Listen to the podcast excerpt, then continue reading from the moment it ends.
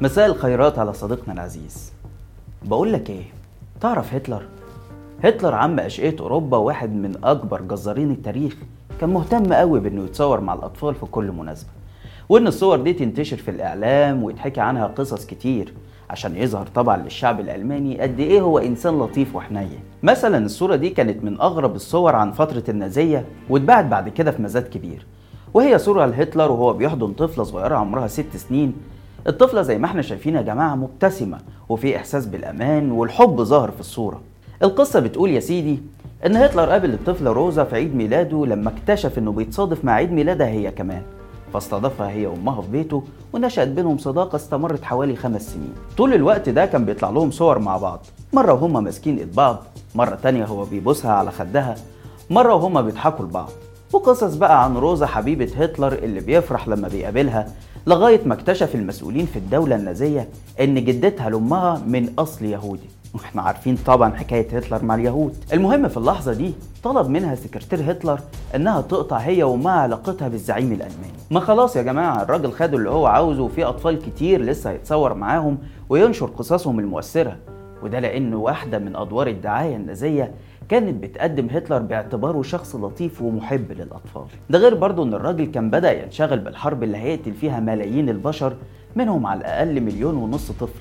يمكن منهم اللي اتصور معاه قبل كده واستخدمه في الدعاية لحنيته وقلبه الرهيف قصة هتلر بتعرفنا إن واحدة من صفات الحكام المستبدين على مدار التاريخ هي استخدام الأطفال وتوظيفهم في الدعاية السياسية وده اللي السيسي بيحاول يقلده بالظبط. تعالوا نعرف أكتر عن الظاهرة دي في حلقة النهاردة. أنا عبد الرحمن عمر وده برنامج إيه الحكاية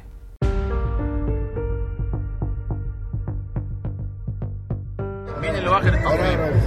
هو الولد ولا حضرتك؟ أنا رايحة معاه. لا ماليش دعوة بيك أنت رايحة معاه. أمال إيه؟ هو مين اللي واخد التصوير؟ هو. هو عشان ما بيعرفش يركب لوحده. بس خلاص أنت حضرتك هتركب معاه مرة أبوه مرة خاله مرة عمه مرة. لا الكمين مين؟ يبقى معايا أنا. لأنه ما بيجيش ركب البطاقه بتاعتي أنا.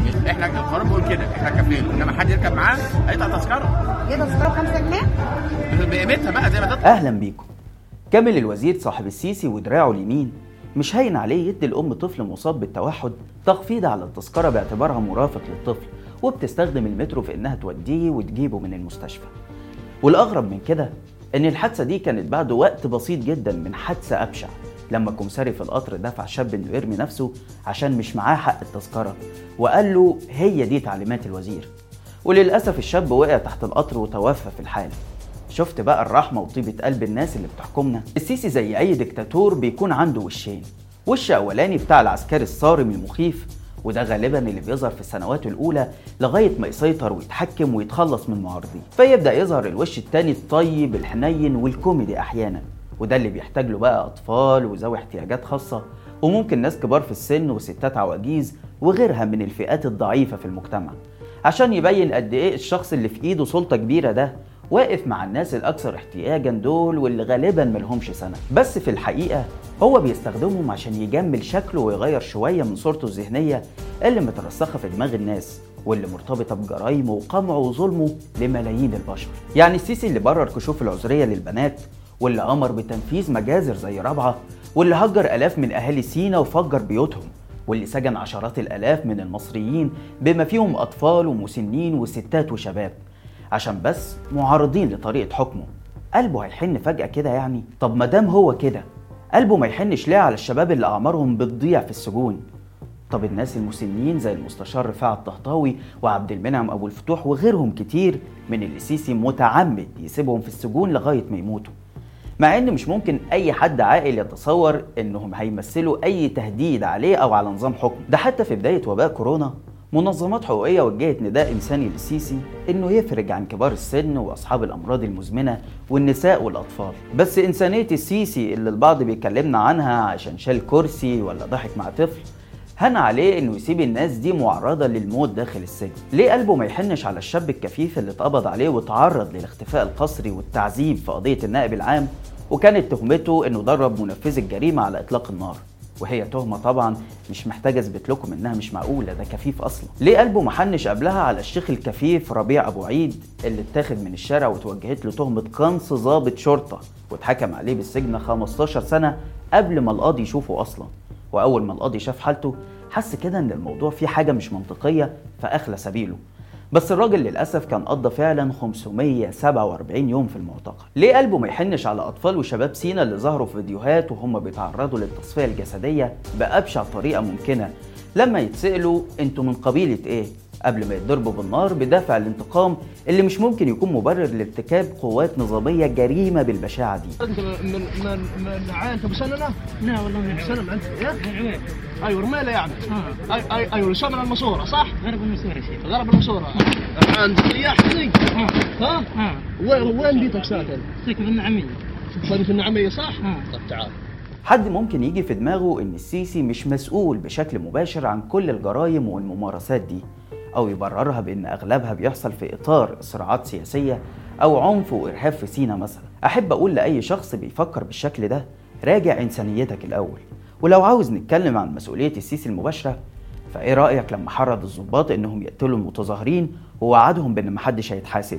حد يموت أو حد يحصل له حاجة في عينيه يتحاكم الضابط أحمد. لا مش هيحصل خلاص. الحقيقة يا جماعة السيسي نفذ وعده لما أفرج بعفو رئاسي عن ضباط شرطة تمت إدانتهم في قتل مواطنين فليه قلبه محنش برضه على مجدي مكين ولا عويس الراوي ولا محمد يوسف ولا غيرهم وغيرهم من المواطنين المصريين اللي اتقتلوا على ايد ضباط شرطة بدم بارد. والله يا جماعة لو قعدنا نحكي عن آلاف الانتهاكات اللي السيسي مسؤول عنها من أول وصوله للسلطة لغاية دلوقتي الحلقة دي مش هتكفي. فخلونا كده نختصر ونرجع لفكرة استغلال الأطفال في الدعاية السياسية. ممكن حد يقول لي حتى لو استغلال بس ما تنكرش إنه شيء كويس.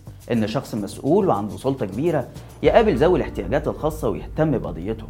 هقول لك طبعا ومش هختلف معاك إن دي فئة مهم جدا دمجها في المجتمع وأي جهد بيتعمل في الاتجاه ده فهو شيء عظيم. بس كل اللي هطلبه منك إنك تربط المشهد ده بالواقع.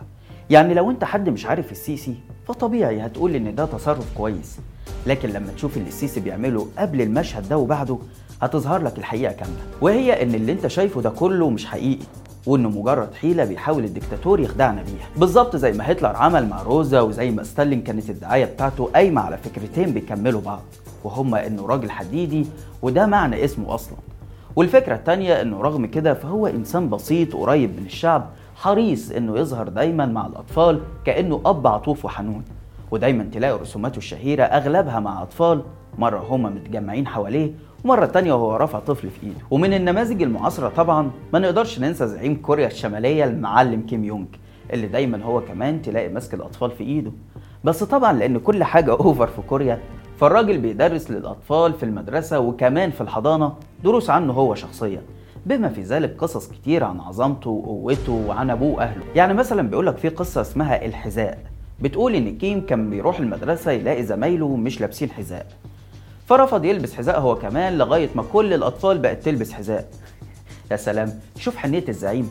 الراجل كمان بيستخدم الأطفال في تنظيم حفلات دعاية سنوية بيغنوا فيها أغاني زي ما نقدرش نعيش من غيرك يا بابا وبلدنا هي الأحسن وكلام كده حمصي كتير. فلما يجي السيسي يحاول يقلد كل النماذج دي ويجيب أطفال وشباب من ذوي الاحتياجات الخاصة يسألوه إيه أصعب موقف في حياتك؟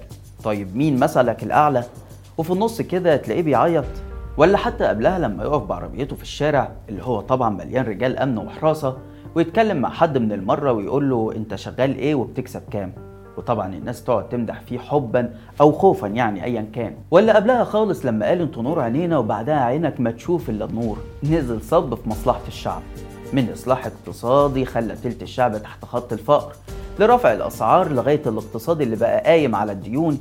ده غير هدم البيوت والضرايب اللي شبه الإتاوات وغيره كتير. لما يعمل بقى الحركات دي كلها ولما يخلي مذيعة تستضيفه ويقعد يكلمنا عن قصة حياته مذيعة تانية تستضيف مراته وتحكي لنا عن مغامراته وهو صغير. كل ده المفروض إنه ما ينسيناش ابدا جرايمه في حق الشعب كله وخاصة في حق الأطفال اللي حرمهم من آبائهم وأمهاتهم. لما تشوفوا السيسي بيضحك لطفل افتكروا الطفل ده اللي مامته ماتت قدام عينه وقعد يصرخ ويعيط عشان تصحى بس لغاية دلوقتي ما صحتش تفتكروا السيسي الإنسان قلبه حن على الطفل ده؟